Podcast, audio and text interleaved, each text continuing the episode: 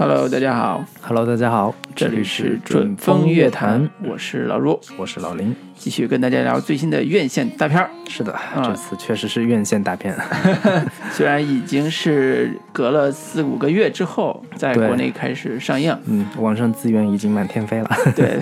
但是不影响我们今天聊这部院线刚刚上映的对。美国电影。对，美国的一个话题现象级的作品吧，算是。是。嗯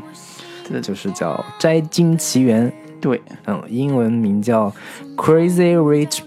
Asian Asians，疯狂的亚洲富豪是吧？对对对，或者说是疯狂有钱的亚洲人们，对，主要强调有钱两字儿啊。嗯嗯嗯。嗯，对，那我们先来简单介绍一下影片的一些基本信息吧。好的，对，就是导演叫朱浩伟，也算是这嗯最近这几年那个好莱坞非常知名的一个华裔导演，跟林一斌啊，跟其他的一一一系列这个亚裔的导演都齐名的一个呃导演。之前是拍了一系列的续集片，嗯包括像《惊天魔盗团二》，还有这个《特种部队二》，嗯，还有《舞出我人生》的呃第二部、第三部，对，一直都是以拍续集为主。贡献就是《舞出我人生》这个，对，嗯算是他早年作为导演生涯里边比较重要的里程碑的作对，品。而且他也是比较擅长拍一些歌舞片、动动作类型的歌歌舞片为主。对还跟那个贾斯汀比伯拍了一系列他哎的一些 音乐 MV 之类的作品吧。是对，所以他电影的一个音乐性跟舞蹈感还是比较强的。嗯，然后编剧的话，包括有一个彼得基亚雷里，这是这个朱浩伟上一部《惊天魔盗团二》的合作编剧，嗯还有一部的更著名的一个好莱坞浪漫爱情喜剧叫《假结婚》，嗯，也是那个在美国票房非常好的一部作品，桑德拉布洛克主演的电影。然后这部片子跟今天我们要聊的《摘金奇缘》在故事类型上都非常的相似。嗯，然后其他的编剧还包括有一个亚裔的名字叫做埃阿黛勒林，然后他之前是写过一系列的美不是太知名的美剧的作品，包括像呃篮球兄弟、拉斯维加斯等等。然后这部电影是有呃小说原著的，嗯，原著的作者叫关浩伟，呃凯文，关凯文，嗯。对，然后这个原著的作品跟呃名字也是跟这部电影是同名的，就 Crazy Rich Asians，嗯。然后他也是一个新加坡籍的新加坡人，新加坡的一个坡华人嗯。对新加坡华人的一个小说家。呃，主演方面包括有吴天敏，就是这部电影的女主，她是在之前的美剧《初来乍到》里边设这个饰演过一个主角的角色，然后还包括我们非常熟悉的杨紫琼，嗯杨紫琼老师，然后男主的名字叫亨利·戈尔丁，是一个马来西亚裔马来西亚裔的华人，他是出生在英国，然后在英国的一个广播电台上主主持了一档这个旅游节目。呃，其他的演员还包括加马城，嗯呃，对，是一个英国女演员，是的，呃，这个如果熟悉英英剧的话，我们之前的叫《真实的人类》，嗯她在里边饰演的这个女机器人的这个角色。对，然后在其他的一系列的英剧里边，包括《福尔摩斯》里边都有出现过。是嗯，然后其他的演员还包括呃奥卡菲娜，就是我。呃，我之前刚看过的这个《瞒天过海美人计》，嗯，那部片子里边，她是饰演的一个女女的一个小偷，华、嗯华人小偷 这样的一个女飞角色贼女飞贼，嗯。然后另一个大家相对比较熟悉一点的演员叫卢燕，就是最近刚去世的那个导演，这个贝托鲁奇，他的、呃《末代皇帝》，他是在里边饰演的一个慈禧的角色。对，主要的演员还包括，呃，其他很多的这个华裔演员。这部片子最大的噱头跟亮点就是，啊、它整部片子是一个全亚裔的一个组成的这样的一个班底。对，对，嗯呃，影片的成本的话，呃，预估预计是三千万美元，嗯但是在美国收获到的票房是一点七亿美元的这样的一个成绩，嗯非常不错的一个对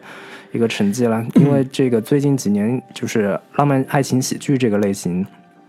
都不是特别的呃，卖座，对，都不是特别卖座。然后这个嗯票，这个片子的票房成绩已经是排可以排在好莱坞浪漫爱情喜剧的影史的第六这样的一个位置。嗯，然后现在已经全球票房是二点四亿这样的一个成绩。是但是到了中国，今天是二零一八年十一月三十号上映的，然后两天的票房成绩好像是五百八十几万这样的一个非常暗淡的一个成绩。对，嗯被那个无名之辈压在对对对对身后啊对，。之辈已经是五点几亿了，嗯然后片排片各方面也都不是特别理想。是，然后片子的片长是，呃，美国版是一百二十一分钟，然后内地版是一百一十九分钟，大概有一分半这样的一个删减。我们后续来嗯可可以这个稍微具体说一下哪些地方是有个删减的部分。然后豆瓣的评分的话是呃六点二分，但是嗯这个 IMDB 上面的评分是七点二分，就是嗯明明显是这个北美这个口碑要口碑要嗯更好一些。嗯对，大概的一些影片的基本介绍是基本就这些。然后这个片子的一个出品方是华纳出品的，嗯。算是这个好莱坞六大这个这种主流的电影公司出品的一部全亚裔的这样的一个、嗯。呃尝试。对，华纳今年有个小爆款，就是那个《巨齿鲨对，》，也是中美合合作的这种，嗯有有我李冰冰老师，对，然后在国内票房特别好，对。超过美国票房。对对对，然后全球有收获五 五个多亿的一个这样对。美元的一个成绩。对，反观这部这个呃《摘金奇缘》，就在美国票房特这么好，对，在国内反而就不好。感觉能过千万，过能过个两千万就已经非常不错了。对对，所以这也是我们想呃后半节探讨的一个问题，就是为什么这样一部全亚裔的、嗯。打着中国人或者叫打着华人面孔的这样一部作品，对，虽然是新加坡华人啊，但是也是华人面孔的这样部作品，嗯。在国内反响寥寥，但是在美国却引起这么大反响。对对对，嗯，那我们在进入进入打分环节之前，可以稍微简单一下，简单介绍一下这个故事的一个基本情节，嗯。特别的俗套、特别的套路的这样的一个故事，就是一个在美国生活的华裔的女主认识了一个男朋友，然后男朋友是个新加坡人，然后有一天男朋友就打算带她回新加坡去见一下她的父母，嗯结果见家长了。对，见家长，结果在飞机上发现那男朋友竟然是一个新加坡巨有钱的富豪的，嗯。甚至是那种 old money，就是贵族性性质的那种。呃，有钱人家庭在他们家是开发房地产呀，做金融呀，富可敌国的这样的一个成，这样的一个一个富豪。嗯。然后这个是所有女人这个梦寐以求的一个一个一个一个金龟婿。金龟婿，然后去到他家之后，见了他的，本来是带他去参加他朋友的一个婚礼，嗯。然后呢去了之后发现她男朋友的妈妈不喜欢她，嗯。然后不希望她的儿子跟她交往。嗯，因为门不当户不对。对，然后啊。他自己是一个，虽然是一个呃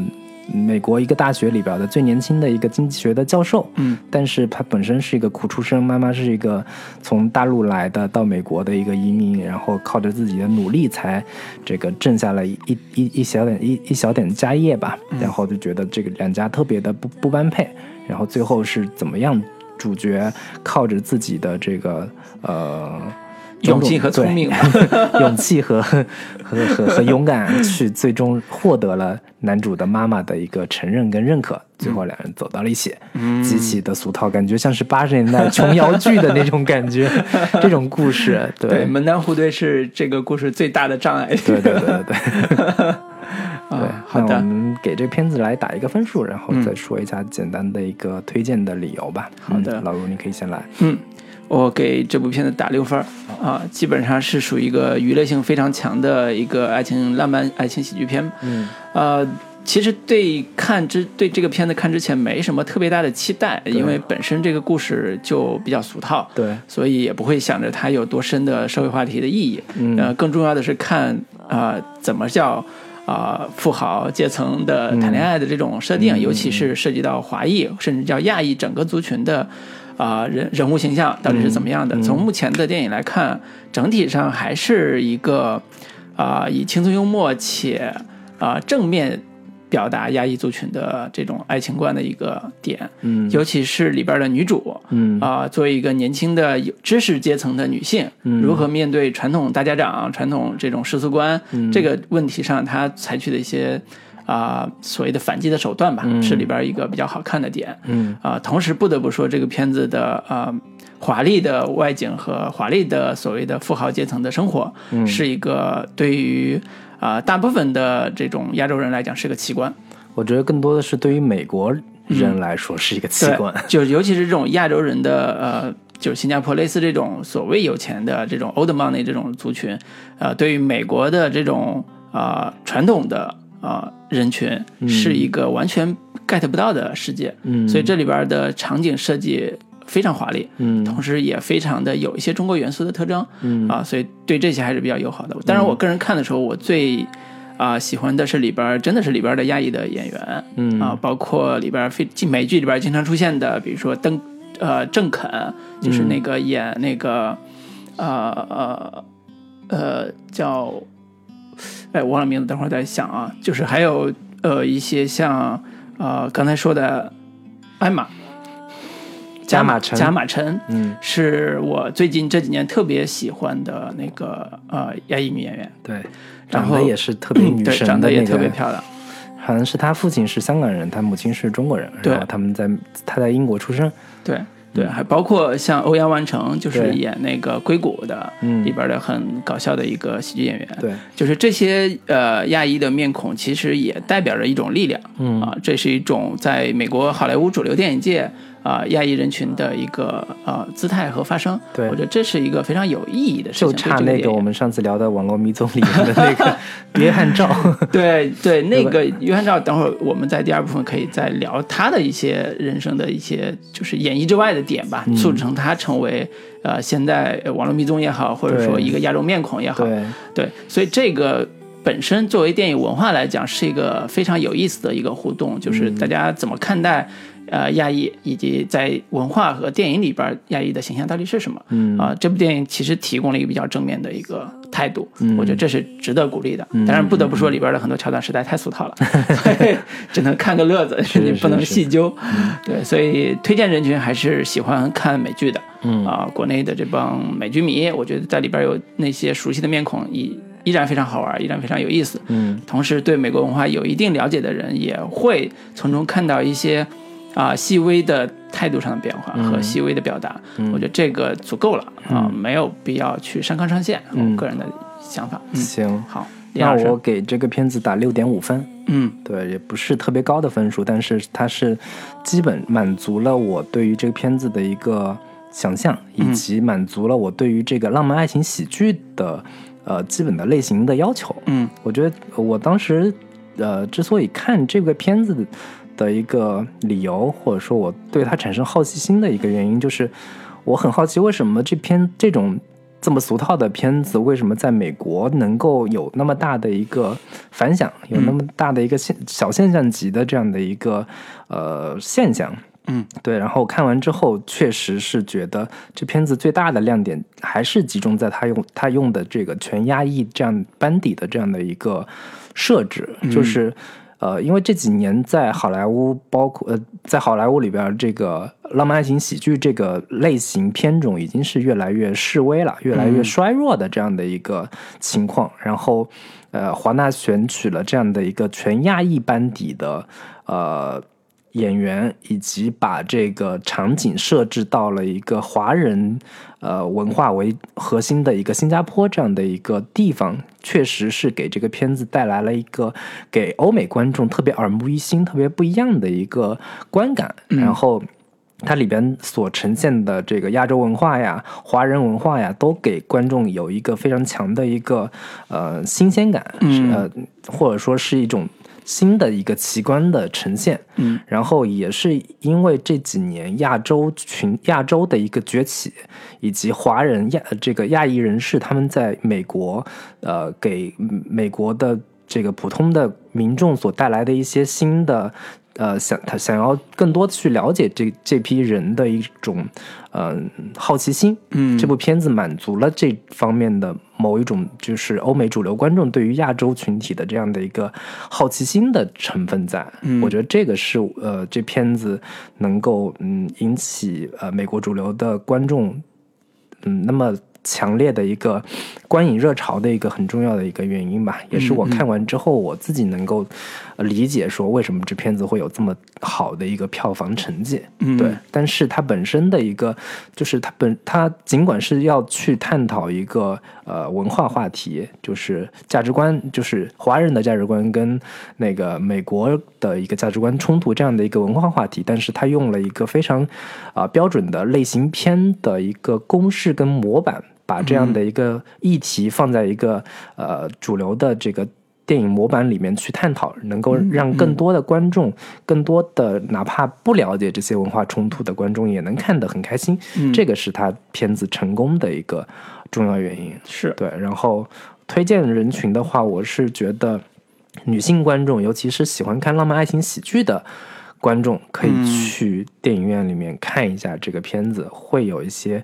呃，跟以前你看这个传统的好莱坞电影，就是浪漫爱情喜剧的这样这种类型片的呃这个套路会有一些不太一样的地方。嗯对对，主要就是这些。好的嗯其实我们的评价都偏正面嗯啊、没有特别刻意的 说里边的一些问题。当然，我们接下来这部分还是会分优缺点，对，把这部片子的一些重点做一些剖析。嗯。嗯，那我们还是从优点来说吧。对，嗯还是先说一下这片子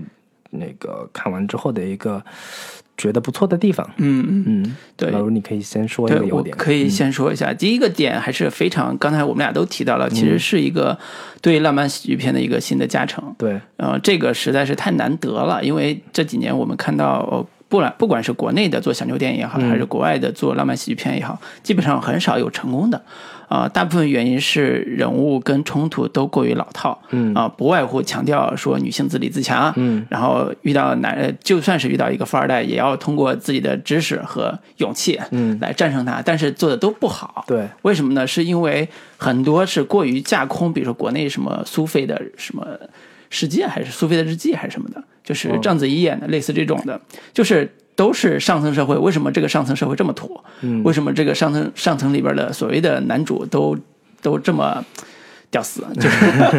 就完全没有一个给你营造浪漫氛围的一个环境，嗯那这部电影其实抓住了一个啊、近几年兴起的一个新的文化，就是所谓亚洲人有钱这个文化。不管是去好莱坞买他的电影院，亚洲土豪呀然后什么这个 中国大妈，对对对对这些东西。对对，把这些文化融合在一个呃呃新的这种浪漫喜剧片的类型里边，嗯营造了一个是说啊、即便呃。一个美国成长出来的亚裔的小孩儿、小女孩儿，嗯她如果呃因为命运的选择，她她遇到了这样一个嗯所谓的有钱人之后，有钱的亚洲人之后，他如何面对价值观的冲突？嗯啊、把这个冲突虽然我们刚才说叫门当户对的冲突很老套，嗯但它依然是一个非常有效的一个展示价值观冲突的方式。嗯我们在里边看到很多呃矛盾的展开和呃解决都是在这个层面上完成的，嗯所以我觉得这也是啊、呃亚裔这个族群，包括亚裔这个环境给到的这部电影非常好的一个新的。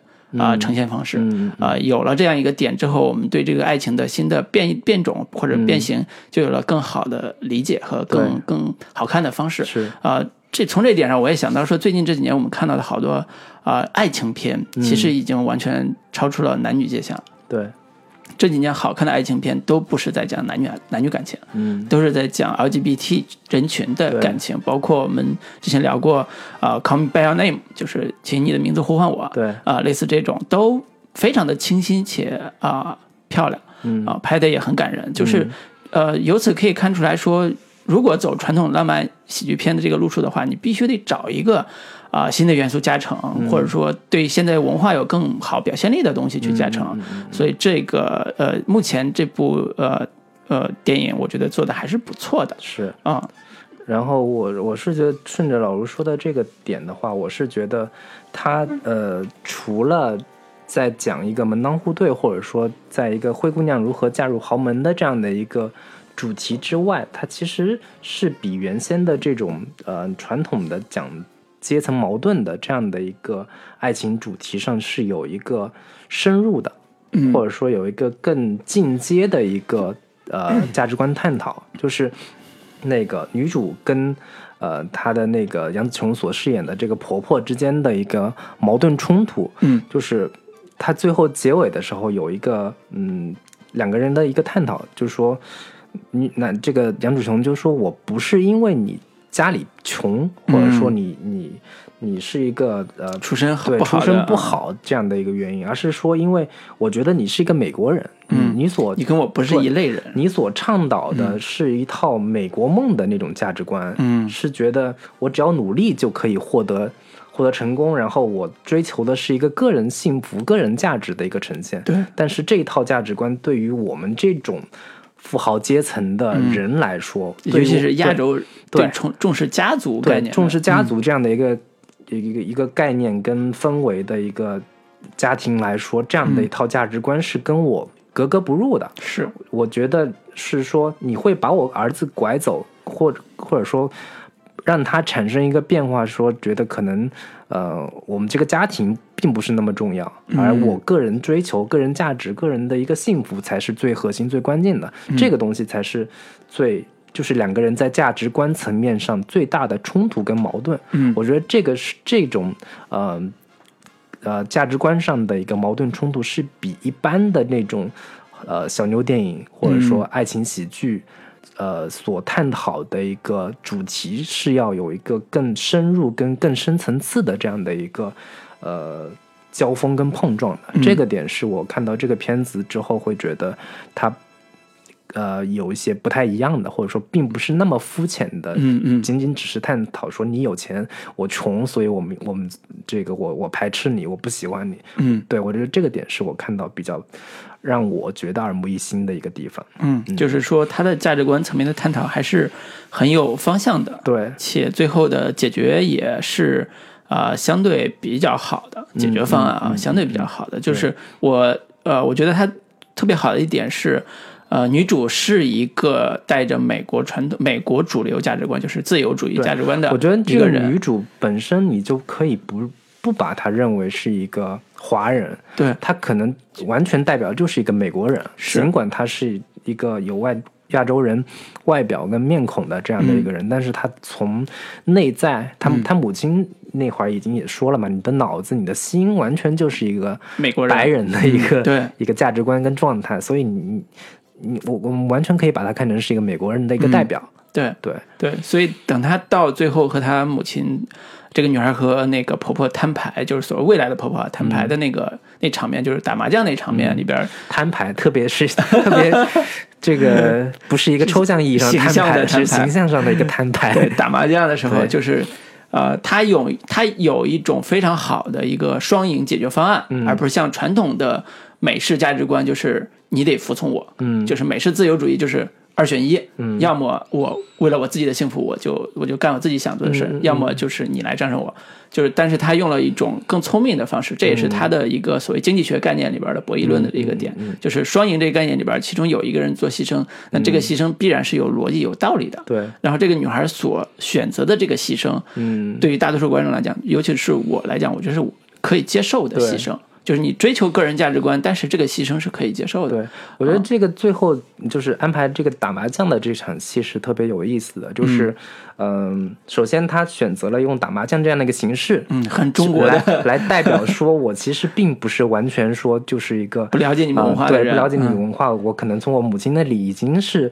学习了这这一套怎么去呃这个打麻将的这样的嗯一个代表中国文化的一个东西。其次是说我用你的那一套价值观来还击你，就是嗯我告诉你说，你儿子尽管已经跟我求婚了，嗯但是我并没有答应他。我并不是一个完全只追求自己个人幸福的这样的一个呃纯美国价值观的这样的人，嗯，然后我再把这个球踢回给你，就是首先表明我已经不是，我并不完全是那样的一个纯追求个人幸福的这样的美国美国人的状态。嗯其次是，那你是不是也可以这个放下你那一套中国人的价值观，嗯华人的价值观去。呃，给你儿子自由，给你儿子选择的幸选择幸福的一个权利。嗯我觉得这个在牌桌上两个人的对话，以及通过打牌这样的一个形式来实现两个人的一个价值观的一个和解，嗯其实是还是比较独特和高明的这对种桥段的一个设计。对，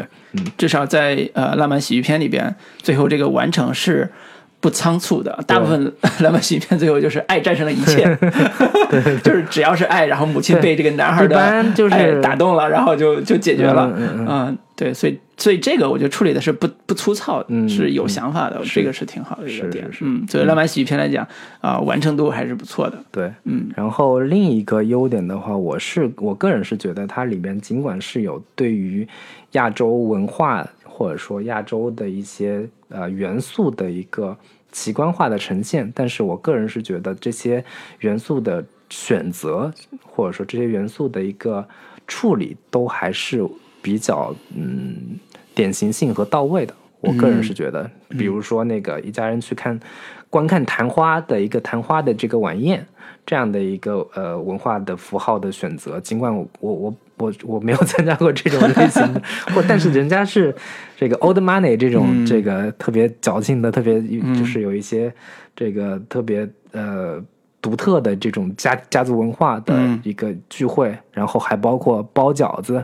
嗯。然后甚至包括我们刚才说的那个打麻将的这样的一些呃亚洲文化的这些这些呈现跟表达，我觉得尤其我们可以这个转换一下视角，如果是一个你作为一个外国人，你作为一个、呃欧美的华人观众的群体，你看到这样的一些呃文化元素的呈现，确实是会觉得挺耳目一新的。我觉得这些点的选择是我我个人觉得并没有太强的一个违和感。嗯，对，我是呃稍稍有一点觉得违嗯和，但是我对里边的那个所谓的大场面，我觉得还有有一些场面，我觉得做的挺好的。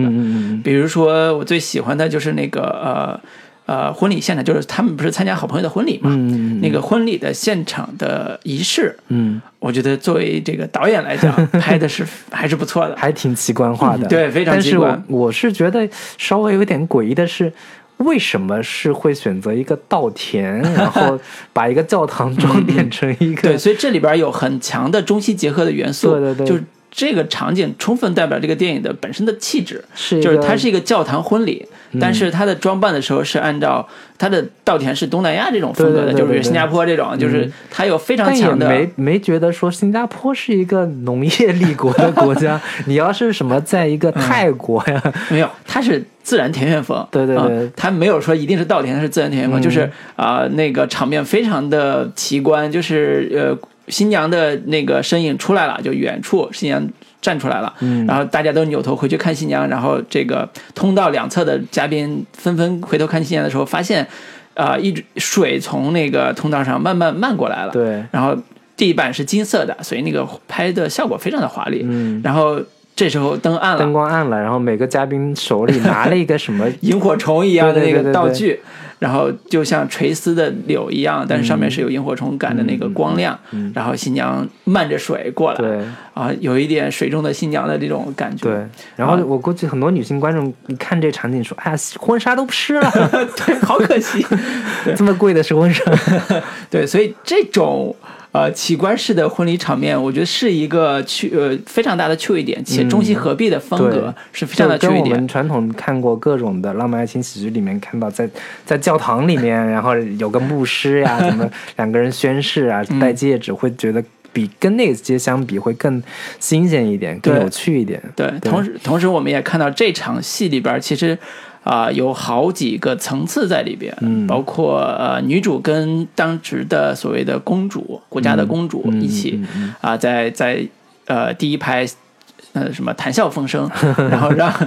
宾客们就是惊讶说啊，原来这个女朋友竟然有这样的才华和能力，嗯。跟这个国家的公主竟然能坐在一起且谈笑风生。嗯然后同时，这个家族的概念也在这里边很清晰的展示出来了。比如说，她的妈妈啊。对我们家人是要坐这一排，的，坐这一排，而且奶奶来了之后，要有又有一个新的状态，就是这种啊、传统家庭文化的东西依然在这个里边继续去强化。嗯，对，所以这些戏份都啊、非常的有这部电影的特点，就是标准的中西合璧，甚至很多 party 嗯。也是中西合对，璧。全这全篇就是几场宴会所组成的这个电影，所以说很多人说这是个美国《小时代》，也是有一定的道理的。对，就是从前到后就是 party。对对对，有钱人除了办 party 就没啥别的事儿对，干了。换着地儿开 party，我觉嗯得这个所有的 party 其实大部分我都觉得一般，但是唯独这场婚礼大 party 我觉得还行嗯嗯啊、所以这个是这里边奇观是、奇观性的展示的一个一个所谓富豪阶层。真正的富豪阶层的一些呃展示的技巧，嗯呃嗯，虽然有点拜金啊，但是的确还挺好看的。对嗯在这个层面，很多呃，反正说到另一个另一个优点吧，就是我是觉得这片子，呃，无论如何，它的一个类型公式的一个套用和这个呃整个模板的一个使用还是非常成功的。嗯，就是尽管你可能会对于很多各种的这个亚洲元素、嗯亚洲的一些华人的一些文化不是很了解，但是。呃，不论哪个阶层，欧美的、印度的，然后嗯还是其他国家的，对于这样的一个故事模板，还是非常的喜闻乐见的。是我们在各种的好莱坞的电影里边，哪怕甚至是这个 TVB 的这种豪门剧里面，都看过这样的类、类似的这个呃女主碰上恶婆婆，嗯，这家这种族戏嘛，嗯，对对对，就是一个女人发现自己男朋友是个富豪，然后哎结果婆婆不喜欢你，这种事情大家特别的喜闻乐见。嗯然后他把这个模板这个套的还是比较的呃出色的。嗯然后呃其他的我我是觉得。整个看下来，它的剧本的很多地方的一个前后呼应的一些嗯设置，都是做的比较的巧妙的。嗯。比如说，他开场的时候，就是女主是点名她是一个经济学教授的这样一个身份，她是她去跟学生还是谁去在玩对去玩一个这种呃赌博游戏，赌博的一个游戏，嗯。然后点名她这样的一个身份，然后到结尾的时候再来一场打麻将的戏，嗯。再度点名她自己本身的一个技能吧，嗯。就是她她她懂得这种博弈论的赌博的这种呃方法，嗯然后这样实现一个前后的一个呼应，就是是这些点的使用都还嗯是在剧本层面上做的非常的巧妙跟细致的。嗯，对，这是一个呃剧作上比较好的点。嗯呃，第二个我觉得剧作上做的比较好的，其实可能很容易被忽视，就是呃这里边在描写家庭的时候，尤其新加坡他们到新加坡参加婚礼的时候，描写家庭的时候，其实做了一个很明显的对比，嗯就是一个是。呃，old money 就是他们所谓的富豪大家族，对。有奶奶有有父母有这种嗯。大家族的这种家庭环境。另外一个就是呃新 money，就是那个他的好朋友，对。就是那女孩演的那个呃那个他们家 Link，对 p a n Link 他们家是一个装成特朗普 加衣饰他他说的是我我们的灵感是从凡尔赛宫的走廊得到的，然后他女儿吐槽说他是从那个特朗普的浴室 得到的灵感。对对。对这两个家庭的对比是非常的清晰且直接的，对。甚至说因为这两个家庭的对比，让这个故事变得啊、更有深度了，在某种程度上啊，嗯。就是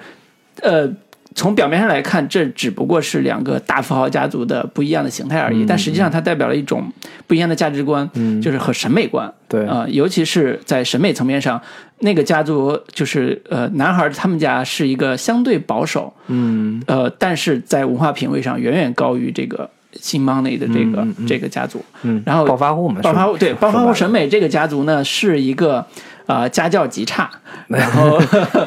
拜金，嗯然后又很奢华的这样一个家庭，嗯但基本上承担喜剧功能了。对，我觉得这个家庭的，就对于这种暴发户家庭的这种家庭呈现的话，我觉得是带有一些漫画化或者说喜剧夸张的这个成分在的，嗯甚至是有一些调侃或者是黑美国人的这种成分在。就是他两个小女儿说：“哎呀，我妈爸爸，我想去那个去去玩了。”然后嗯吃饭的时候，然后他爸说：“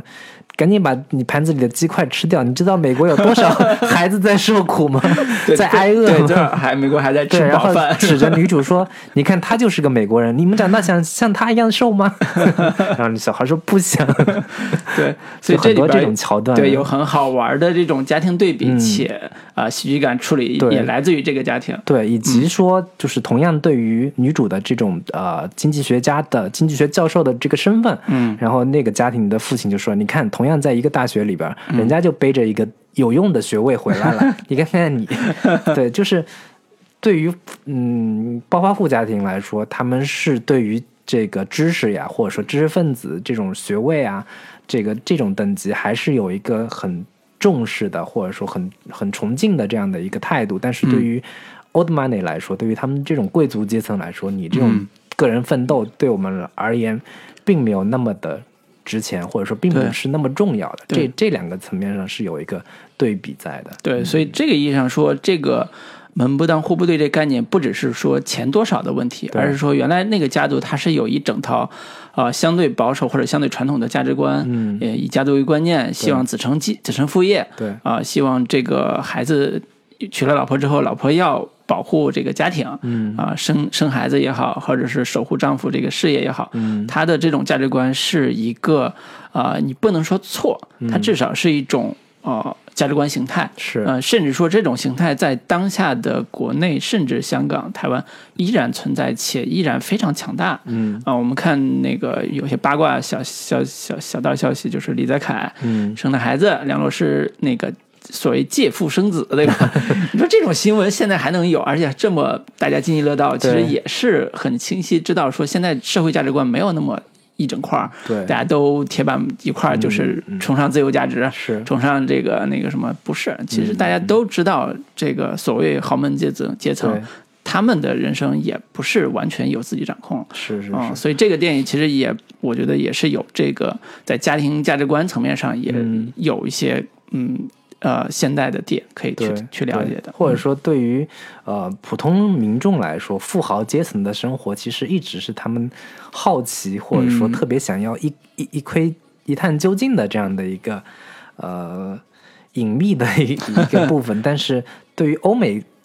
群体、欧美观众来说，同样也是这群在到了这个我们国家买买买的这样的一些群体，嗯他们到底是一些什么样的人？他们是过着什么样的一个生活？其实这片子带有某某种层面的这种猎奇的嗯元素在，它也是满足，就是从某种意义上是是去满足这样一批啊、呃欧美观众他们的一个好奇心。嗯对，嗯，好，那优点部分还有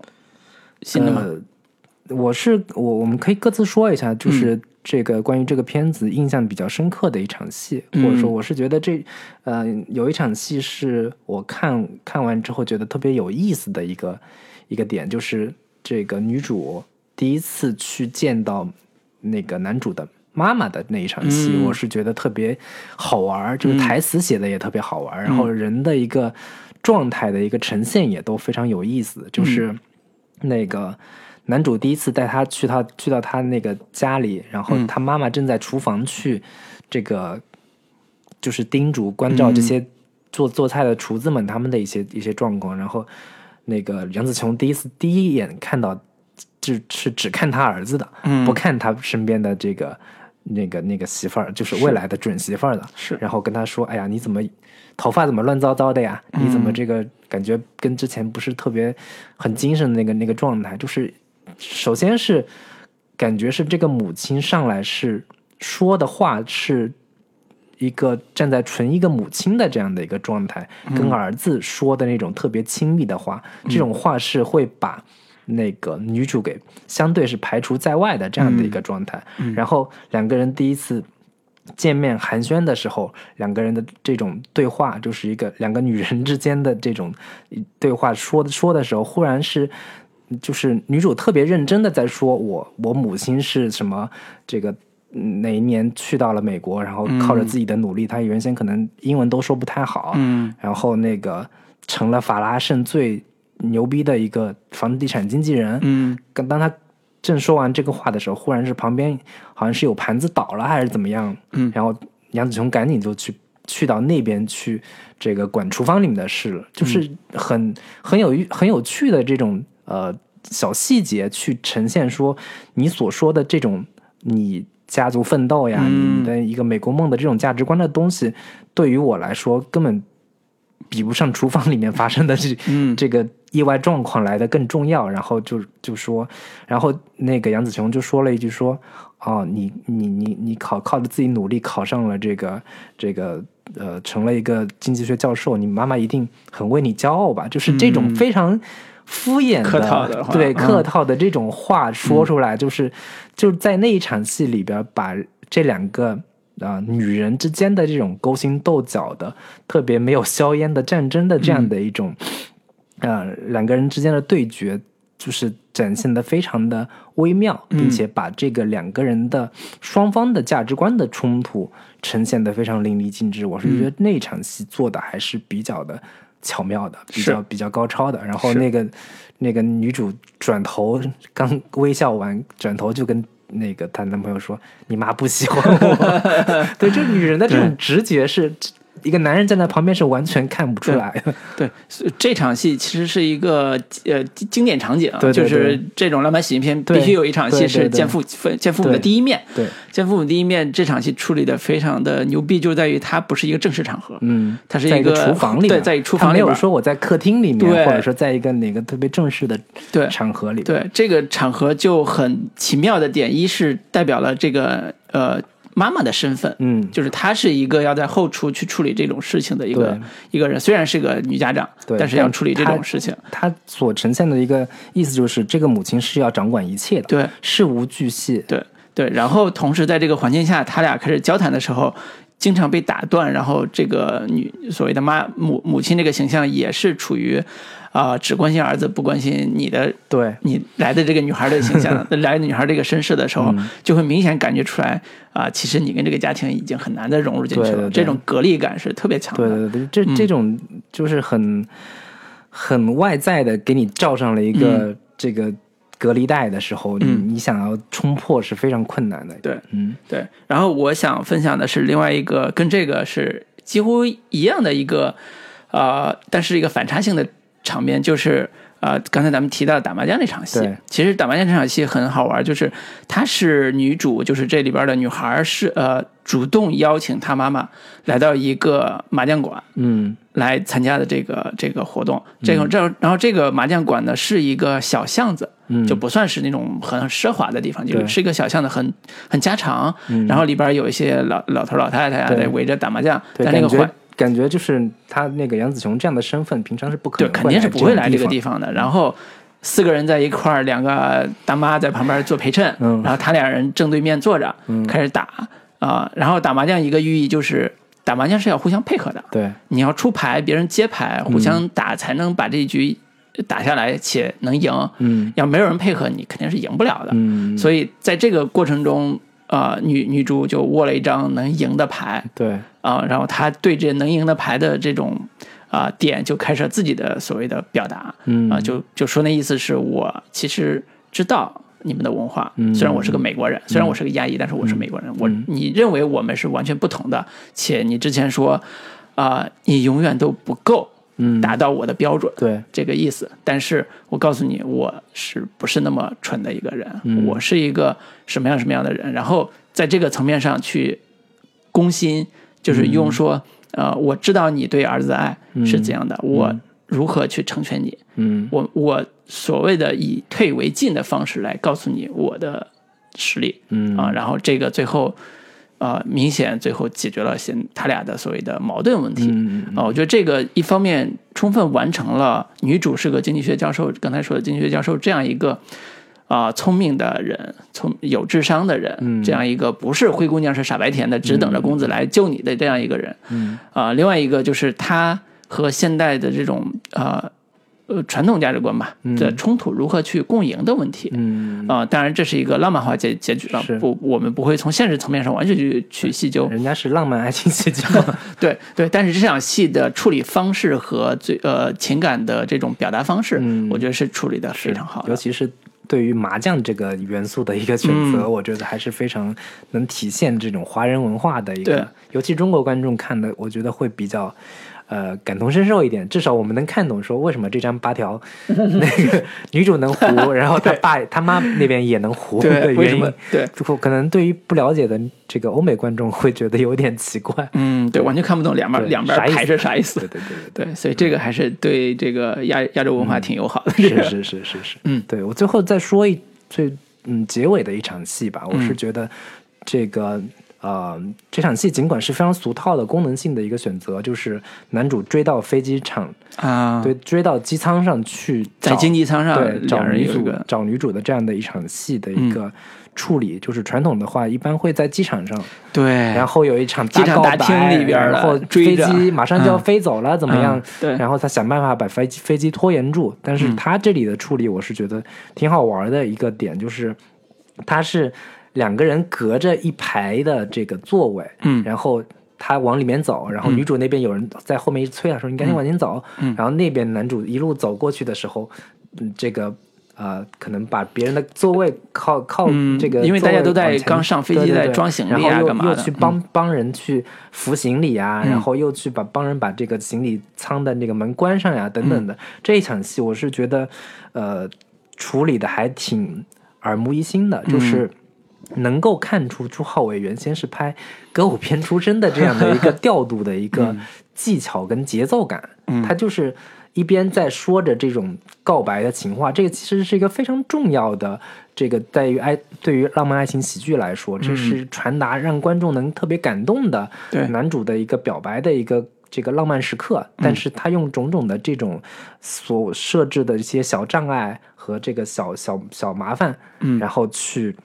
增加了很多趣味对对对，把、嗯。把这场戏能够拍的更有这个趣味一些，嗯。然后又能跟之前是他们来的时候是一个头等舱这两个人这样的一个状态，然后走的时候又是一个经济舱两个人彼此之间的一个阶层，嗯。这个矛盾的一个一个化解。我觉得嗯。对于这结尾的这场戏的一个处理，我是觉得还挺特别的，挺不一样的。对，嗯嗯呃，有些的确是有的戏，有的场的戏写嗯的是挺。啊、虽然主题是有点俗套，但是细细细节有的处理还是不错的。对对对，嗯。我觉得这个是就是一个成熟的这种呃浪漫爱情喜剧的类型片的导演，嗯。能够把这些细节都做都做好，不会出现太大的一些问题。是，嗯嗯嗯，好的，对。那关于优点的部分，我们就先聊到这里，嗯。然后这个下面这部分的话，我们可以具体再聊一些问题吧。嗯嗯好的。直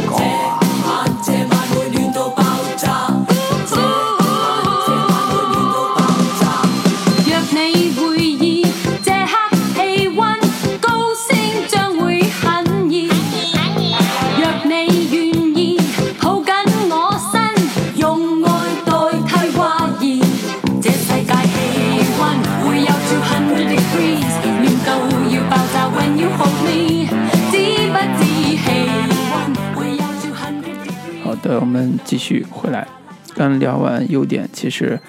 啊，这部片子，呃，有问题地方也挺明显的。对，啊，因为它本身是一个标准的商业类型片的一个东西。嗯，呃，有时候你要求多了吧，会觉得太苛责了。但实际上看的时候，会觉得它有的地方的确还可以做得更好一点。嗯，呃，比如说，其实在这个故事里边，呃，大部分人其实是没有代入感的。呃，有根本原因是说，这故事里边的人物都他的现实困境也好，或者他的情感困境也好，嗯，啊，都比较偶像化。对，因为他本身的大富翁设定就就是一个很奇情的一个概念。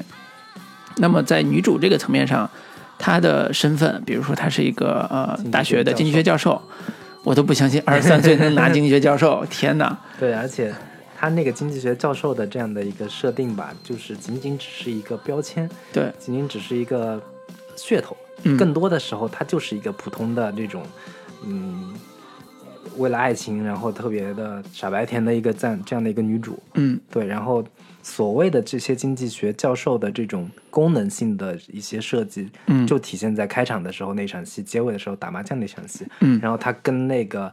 那个什么公主，他们能聊对上话，能聊上天的一个理由，就是我看过你那个论文，经济学论文，对，说你那个什么女性贷款的这个小额贷款，特别肤浅的这种经济经济学的这些这些这些这些那个标签性的东西，还是挺挺假的，不太能让人真正真正的相信他是一个经济学教授的这样的一个身份。是，就所以这个层面上来说是。啊，偶像剧的特点就是它不追求现实感，也不追求现实情感的这种强烈共鸣，它更追求的是呃那个原叫造梦吧，就是你有一个梦幻的啊设定，然后这个梦幻一直延续下去，成为一个啊看点，最后这种梦幻里边的矛盾冲突通过一些呃。那个方式去解决，对啊，所以它的现实感会比较弱。相比较而言，我最近这些年其实对一部浪漫喜剧片一直会特别喜欢看，就是几乎是每年都会看一遍的那种，啊，叫《真爱至上》圣诞节特供，每年圣诞节都会看。对，每年圣诞节看一片，因为那个片子本身是一个圣诞主题的浪漫爱情喜剧片，啊，但是里边的情感虽然有好几个人，但是里边的情感都。啊，非常的真实，嗯，困境也很真实，爱而不得也好，或者是中年危机也好，啊，都有一些现实感在里边，嗯，啊，我觉得这是呃层次的差别，嗯，就是同样是浪漫喜剧片，呃，浪漫爱情喜剧片，其实，在呃对比而言，呃，《摘金奇缘》可能就处于呃一点零版本，对，啊，那个呃《真爱时尚》要二点零版本，就是这个是。他就是我，我看下来，整个感觉是说，对于一部浪漫爱情喜剧来说，这两个人之间本身的一个矛盾和冲突，其实是非常的弱的。嗯，就是男女主角之间是一点问题都没有的，两个人就是真爱。对，然后他们的所有毫无瑕疵。对，所有的问题跟跟跟矛盾都是来自于外外界的，尤其是他母亲那边的一个反对。嗯，然后那个，呃，另另一个问题就是说，那个女主。被他母亲所排斥跟那个反对的一个理由跟原因，其实更多的是来自于他他俩的价值观的一个冲突，对，以及最后最核心的高潮性的矛盾冲突是说。那个他们那个杨紫琼去调查了女主的一个出身背景，是说你这个你是个私私生女，对。你妈搞婚外恋把你生是是怀了你，然后去跑到了美国，这样的一些丑闻，其实这样的一些丑闻其实并不是来自于女主本身她有什么问题，对。这样的一些这个矛盾冲突的话，就显得特别的弱，特别的没有什么特别这个。呃，真实实际意义上的一个一个两个人之间的一个一个冲突点，嗯嗯，对，所以这也是说他的偶像化的设定来来自于说根本就不会探讨两个真实的人之间的情感的冲突，而是更把矛盾都放在外在外外在的部分，对对对，对，所以这也是他的，我觉得是他的第一个比较明显的问题，他很难打动你，也是这个原因。对，然后我是觉得，呃，这片子的其他的一些。呃，除了女主之外的呃支线人物都是比较标签化和这个表面化的一个呈现。嗯，就是当男主介绍他家里的这些成员的时候，说有一个台湾在当导演的这样的一个表表弟还是谁，对，表哥吧，然后这个就要去那个潜规则女演员，嗯，然后那女演员的那个形象也是一个特别符号化的嗯那种大肉蛋呀，然后这个不去去参加宴会的时候不穿内衣呀，然后说那个谁。呃，说发现这个导演可能根本继承不了家里的产业的时候，立马就掉头去勾引另一个男人，就这种特别呃物化的女性形象的一个呈现，还是挺挺挺挺浮夸的，然后也挺挺挺标签化的，就这种形象不是特别的让人能够信服。然后其他的就是说，发现他另一个呃哥哥是一个香港的一个富商，嗯。然后就就在遇到男女主的时候，就是各种说特别让人尴尬的那种、那种话，就这种对于富豪阶层的一个丑化呃丑化的、肤浅化的一个 一个表面表面化的这种呈现，还是挺。挺让人觉得这片子并不是有那么强的一个现实感的一个基础在的，对，除了刚才这两个亲戚之外，其实还有一个很大的一个设定，就是他参加婚礼的女方的这个呃所谓的最后的单身派对，是在苏门答腊岛办的对。对一个私人海滩什么的。然后这里边就出现了一些很搞笑的情节，就是啊、富富豪女们、富家女们，嗯，纷纷在这个岛上开始抢购免费的东西，对对对。然后打得你死我活。对，啊、然后包括里边的一些所谓因为女主跟那个呃富家男在一起之后，他的报复，嗯。啊、用了一些这种很下三滥的手段，然后包括拿了一条鱼扔扔在人床上，然后对。写了一堆一个字是什么那个，反正就是骂人的话嘛、b 嗯。e a c h 什么的，就是白金又 beach 那种，啊、然后把这种和女主呃对立的这些女性，就嗯。年轻女性，完全塑造成一种呃不堪的，然后有点对。世俗恶俗的，有点拜金的这样一个女性形象，其实是完全为这个女主服务的。嗯对啊、就但是然后这些矛盾的解决也都是非常肤浅和表面化的一个呈现，就是那个。呃那个女的去设计她，跟她说她原先是她是她男朋友的一个前女友，嗯，然后下一次见面的时候去参加这个婚礼的时候，嗯，走到人面前说，那个谁谁谁，请你走开，你挡到我的路了。然后那另一个女的特别尴尬的一副表情，然后这个这个矛盾就算就算过去了，就算解决了，就这种都还挺挺俗套的。对，就是这种段落会会让你陷入一种看狗血对 撕逼剧的这种感受里边。嗯就是它也不是那么美好，也不是那么浪漫，也没有什么特别强的社会意义，嗯就是一个纯粹制造啊、喜剧桥段，或者是制造女呃就是啊、里边的一些小冲突的一个概嗯念，就是那个呃男主会说，我为什么喜欢你在纽约。想跟你在一起，是因为我身边都是这样的女人，什么之类的，就是这这个逻辑其实是非常牵强的，但对于女性观众来说，好像还挺管用的，对吧？并没有对女性有任何的这种不尊重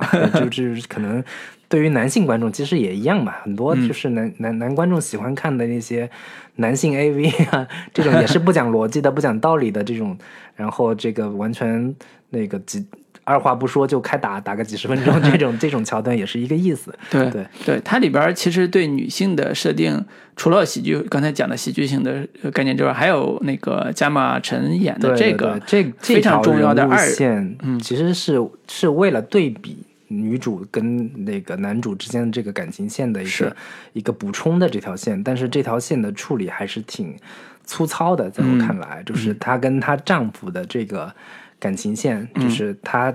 自己本身是一个富家女，然后又特别有钱，然后气质又好，长得又特别好看，是个女神的这样的一个一个设置，然后找个找的一个老公就是一个之前当兵的，上来就是一场这个浴室淋肉戏。对淋淋浴的这种洗 洗澡的戏，然后肌肉特别发达，然后感觉就是把他找过来就是一个入赘的，提供这个性服务的这种这个满足欲望的欲望机器这样的一个一个一个呈现，然后有一个特别让我觉得不可思议或者说特别不能理解的一个这个细节的设置，就是他之前刚刚去这个购物买了一堆大牌名牌回来之后，嗯。这个家里的七八个佣人进来之后，就把他那些东西都藏在了家里的什么厨房呀、嗯 卫生间呀，藏在角落里面，然后自己买了一个一对耳环，就放到一个柜子的上边儿，嗯，就以为价值一百二十对万的一个，以为丈夫就不会发现了，就是这种嗯感觉特别的想当然，就是为纯为了功能服务，但是并没有太强的一个真实感跟代入感的一个嗯。细节设定。对对。他其实给女给女主的一个呃对比是，呃，他为了服务于家族的面子，嗯。且为了自己的爱情，嗯。在隐忍，在克制，嗯，甚至在这种逃避一些东西，对。结果导致的是她丈夫后来也出轨了，对她啊也丈夫出轨了，对，也分手了，而且最后还给了她一个稍微圆满的一个所谓婚派对上有个男人，注意彩蛋的部分。对对，就这条线，其实我觉得功能意义并不是特别大，对，嗯，而且也是浪费了我们艾玛晨的才华。我觉得我特别喜欢这女演员，对，因为这种呃传统女性的形象，其实在呃。反而是大家的一个刻板偏见，在嗯在现在这个社会里边，嗯，包括之前那个二十五年前的喜福会啊这种的，嗯在当时在美国那部电影，王莹导演的那部电影也引起了巨大的关于亚裔女性和华裔女性的这种反思和讨论。而且就是上一部全亚裔的，然后美国这个主流电影公司出品的电影就是《喜福会》嘛。对对对，所以这个形象在现在这个节点上再出来，我都觉得有点太过时了。我觉得可以接受的情况是，他的确。呃，是富豪家的女儿这样一个身份遇到的一些情感危机，但这个情感危机也许处理的可以再真实一些，或者再啊、靠谱一点，而不是说就是一个男种马就跟你这个那个，因为这个阶级差差太大了，所以自尊心受损，然后就凤凰男这个感觉。对 凤凰男又出轨了，嗯就这个嗯，还是有对，点而且结尾的这个处理，就是加马城的最后的一个爆发跟反击，也是特别的没有缺乏铺垫。嗯就是最后跟这个发现知道他出轨之后，然后那个呃有一个大爆发，就结尾的时候说什么类似于你让你成为一个男人不是我的义务，或者说不是我的工作等等这样的一些话的时候，你前面感觉并没有充分的铺垫好这个女就是加马城这个角色是如何一点点觉醒，或者说如何一点点的最后实现自己的一个自我价值的一个认定这样的一个过程，就感觉就是很突兀的，最后要赶紧要结束的这样的一个感觉。嗯，对，所以辅线这条线作为情感线的很重要的参照和补充，说实话处理的还是太太粗糙了，我觉得，嗯嗯，对，所以这个呃算是里边一个嗯瑕疵吧，对嗯。然后另外的话，我是觉得我们可以稍微再探讨一下，就是这部片子呃被国内各种公众号嗯这个号称为是美国版的《小时代》，对我觉得可以探讨一下，说这片子到底跟《小时代》的区别在哪儿，嗯。或者说它到底是不是所谓的一个美国版《小时代》的这样的一个呃标签？嗯，老师，你是觉得 看完之后，我觉得你看过《小时代》的人，对它的一个外貌特征是跟《小时代》有点像的，所以外貌特征就是拜金这个概念，嗯。呃。《小时代》当时诟病的就是一帮年轻人，但是特别崇尚所谓的名牌儿，嗯。呃，动不动就要谈今天穿的什么衣服啊，然后在哪哪儿去聚聚会啊，然后自己的家去装立的跟宫殿一样，这种、就是他有一种非常强的拜金意识在里边，就是有钱就是好的嗯。啊，过得会更开心。嗯。啊，但是它里边更重要的是呃呃所谓的青年人之间的情感的撕逼，是尤其女孩之间的撕逼，所谓的友谊吧，就是这个部分是女性情谊嘛，对女性情谊这个部分是《小时代》其实呃刻画的重点，嗯啊、但是他的这种情感又各种的狗血，嗯各种的有问题，所以这个是《小时代》的一个特征。对，啊、反观我们看到的这个摘呃金奇缘，对《摘星奇缘》，其实它的拜金并不完全呃存在于说我真追真正的追名牌这个概念，它只是呈现的是富丽堂皇的一种环境，或者是一种呃所谓的灰姑娘啊、呃嫁到王子这边的一个啊、呃一个一个设定吧。嗯我觉得它跟《小时代》外貌特征像，只是因为都很富丽堂皇，但是盒儿是完全不一样的盒儿。或者说价值观的这个呈现上，其实跟《小时代》还是有一个呃天差地别的一个点对，在对《小时代》简单说是一种口号式的自我宣泄和自我成长。嗯，就是我我是这个自自由的，我是独立的，嗯。啊、我我是那个一个新时代的年轻人，就是这种口号就就差喊出来了。对，但是呃，《宅金奇缘》还是啊、以一个故事的方式，嗯。去表达所谓的我如何呃识别对方的情感或者是价值观的问题，然后完成双赢的这个、嗯。这个冲突。所以这个部分我觉得还是。呃，差别挺大的，我我不太清楚为什么会有，我宁可把它比喻成一个什么公主日记这种。的，对我我我没太明白《小时代》这个点。我是看那个其中有一场戏的时候，嗯。我是觉得还是有一点《小时代》的气息嗯跟气质在的，就是他们一群女生跑到苏门答腊那个岛上，然后对。限时这个免费大抢购的时候，嗯。我是觉得这个这一场戏是把这种嗯，不管是男人还是女人，嗯。尤其是女人们，嗯。他们想要这个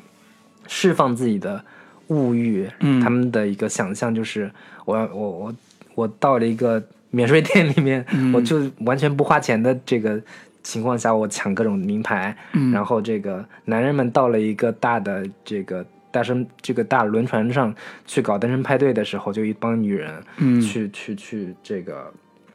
呃，展现这种物欲的这个层面上，我是觉得在那两场戏上有那么一点点《小时代》的这个特质啊和、啊和精神内核都是有一些共通的点在，但其他的它《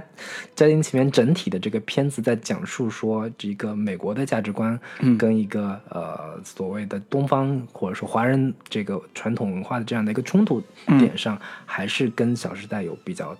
大的一个区别在的。嗯，对对对。对，所以我本质上我没有把它当成一类的片子去看。嗯或者说《小时代》会更更偏低龄一些，或嗯者说更偏嗯、这个低龄女性的这个女性情谊嗯为、为核心和重点的这样的一个满足小朋友们的一个。偶像幻想的这样的一些一个片子，嗯但是《嗯。家庭奇缘》还是有认真认认真在探讨一个价值观冲突，一个探讨一个文化冲突这样的一个相对比较呃深层次的一个话题的。对对，然后我呃，换句话说，《小时代》里边，我当时印象比较深的是呃，杨幂演的那种嗯。小傻白甜，就就那时候我很早 就是感受到傻白甜的傻白甜那种。什么叫傻傻白甜 的一个标准？就是霸道总裁怎么爱上我，就是因为我蠢，对，动不动就跌倒。对，然后我不小心把你的玻璃打碎了，然后要赔我又赔不起，然后结果就爱上我了这种。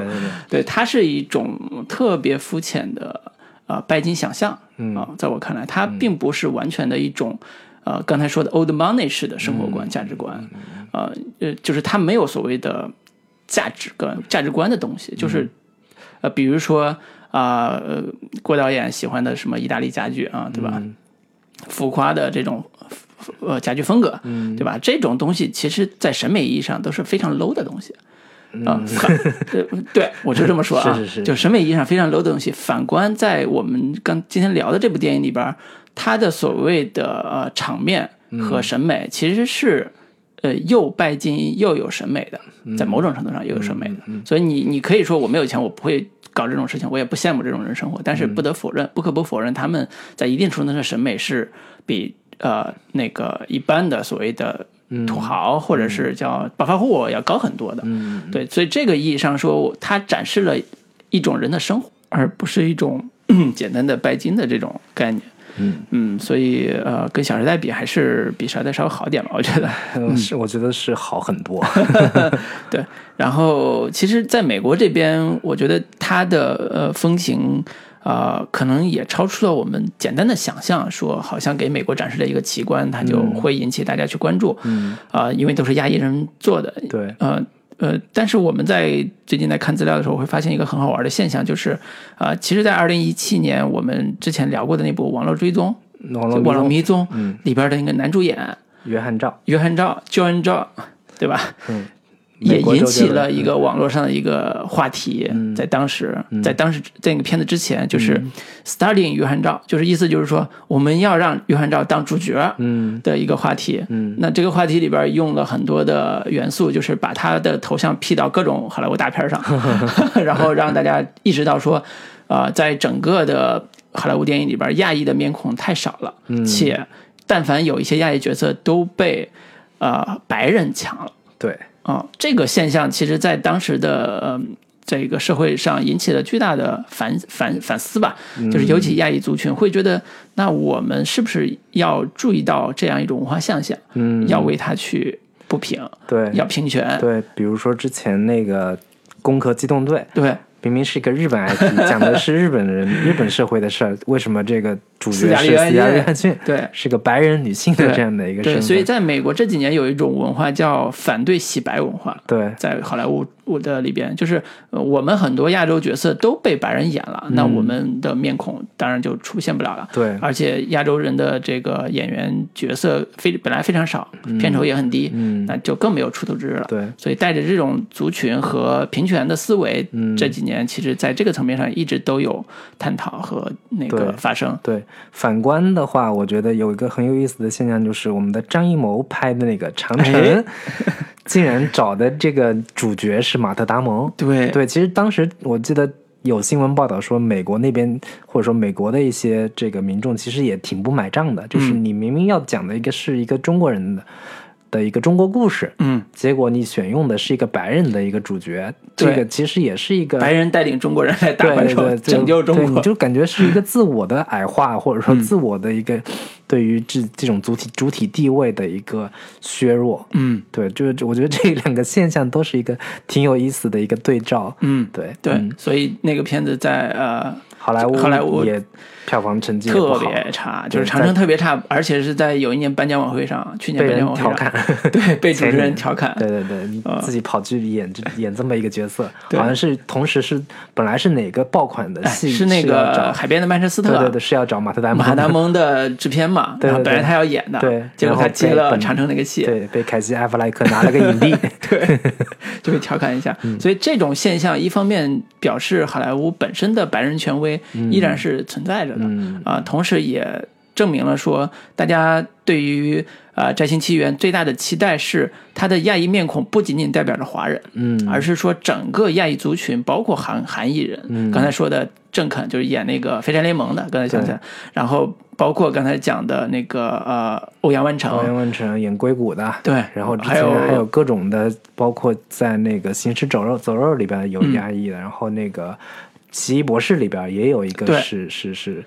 呃，忘了叫什么名字了，也是一个亚洲面孔。对对。对，然后这些包括我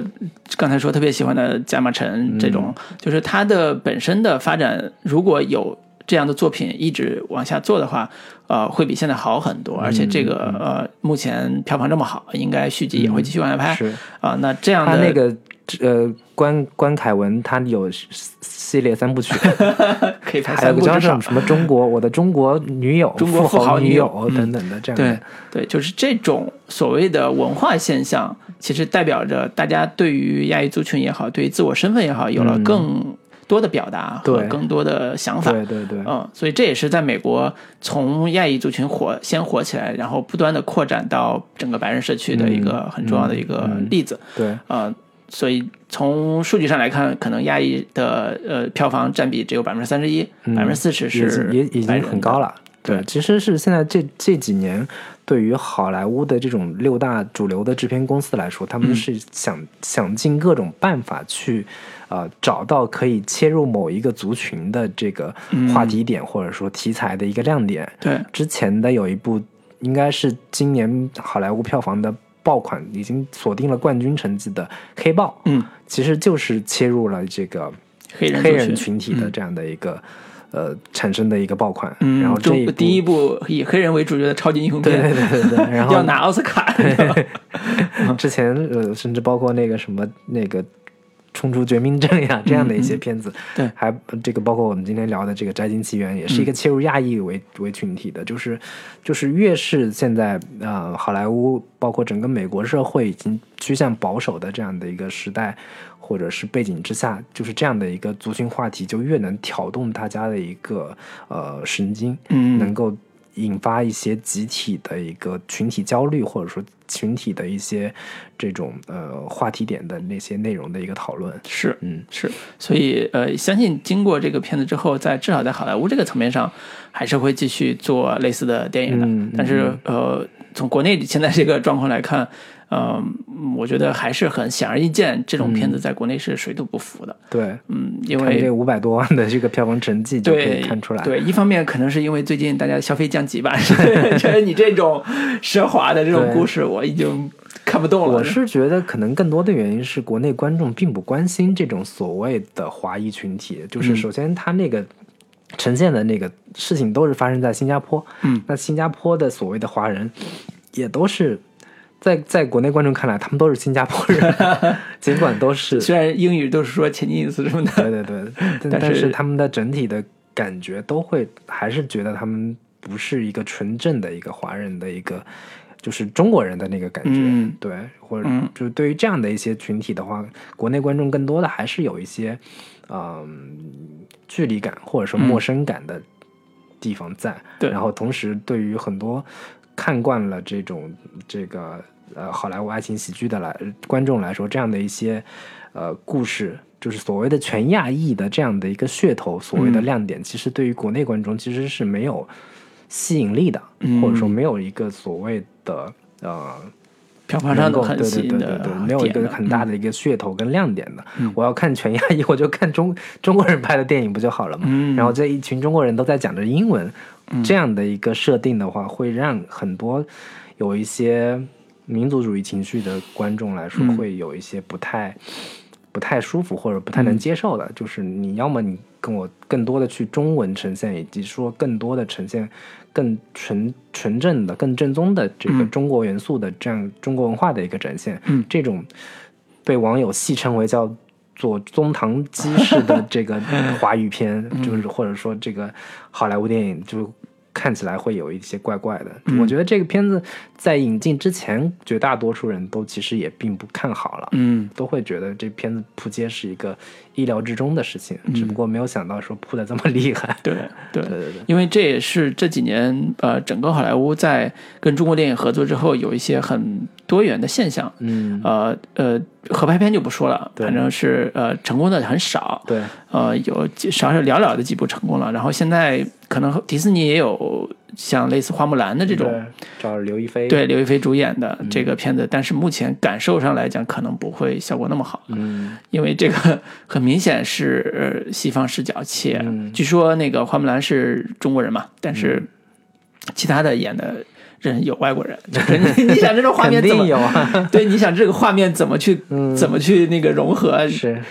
花木兰打仗，然后周围都是外国人，咋弄？对吧？所以这个也是很很尴尬的一个、嗯一个处境。那还是希望说，其实啊、不管是针对亚裔人群的这种电影，从文化上来讲，我们今天聊的目的也是说，从文化上来讲，它是值得探讨的。是，啊、从电影上来讲，它有新的可结合的点。嗯呃，作为浪漫喜剧的一个新的类型变变形，嗯呃，希望是国内如果是有有有志于做类似电影研究的，或者是喜欢看美国电影的，那嗯这种。呃，现象是值得探讨，而不是简单的是说，因为它里边是，比如说女孩是白左，嗯对吧？那我就不看了，对吧？没没有我看的价值，是，对吧？它有很多的点是可大家可以去探讨的，嗯嗯嗯而不仅仅是以什么政治上的对，对于很多好莱坞的研究者来说，我其实这个这种话题或者这种主题的论文其实是有一大堆的，嗯就是华人形象是如何在好莱坞电影里边一步一步这个。演化的、嗯。演进的，早年间这个三四十年代的这种好莱坞电影里边，华人福满洲大人。对福满洲大人是什么样的形象？什么赛珍珠的这种感觉的，赛珍珠那个大土地更搞笑，对对对。全他妈都是外国人，对，然后演两个农民，嗯，然后你看的时候，你觉得这说英语对，也很奇怪，但是他当时在美国社会是引起了巨大的反响，嗯嗯嗯，然后再一步一步再看到今天《摘金奇缘》这样的一个片子里面的华人形象是一个什么样的，这个从 从这个呃学学术研究的这个角度上来说，其实是有一些可以值得探讨的话题，以及所谓的早年间我们拍的这种啊。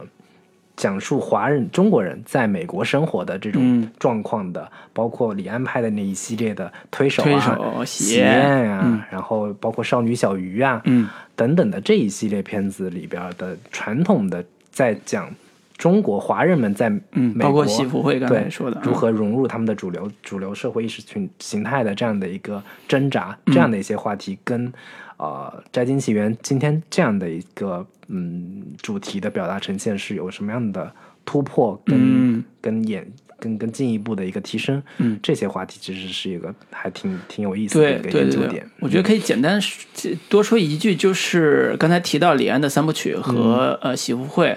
啊、跟现在《摘星奇缘》最我觉得最大的区别就是它的呃商业文化的差别。嗯，就是早年的那种片子是标准的文艺片，文艺片的一个。是小众的文艺式的，以某一种现实话题或者某一种啊、呃族群概念为主的一种啊、呃小小族裔的这种表达。对但是《摘星奇缘》是主流商业片的一种，虽然成本只有三千万啊，但是是一个在整个主流商业院线且成为商业类型的一个一个呃大众娱乐产品，它的概念还是不一样的。对，就是它并没有把自我就是自我矮化或者说自我小众化的这样的一个呈现，他用了一个非常大众的、非常普世的这个浪漫爱情喜剧的一个呃类型套路来包装自己的这种呃华人的故事，他并没有特别用一个特别小众的或者。就是自己已经把自己限定为一个嗯可能只有亚洲人会看的这样的一个、一个一个一个格局里边儿，嗯对，这个是一个比较大的一个突破。嗯，对，希望还是如果有续集二的话，看看《中国富豪女友》这个片子到底会有什么样的表现行然。后看看怎么被删减吧。好的行，那我们就今天就聊到这里。嗯，好，跟大家说再见嗯，拜拜。拜拜。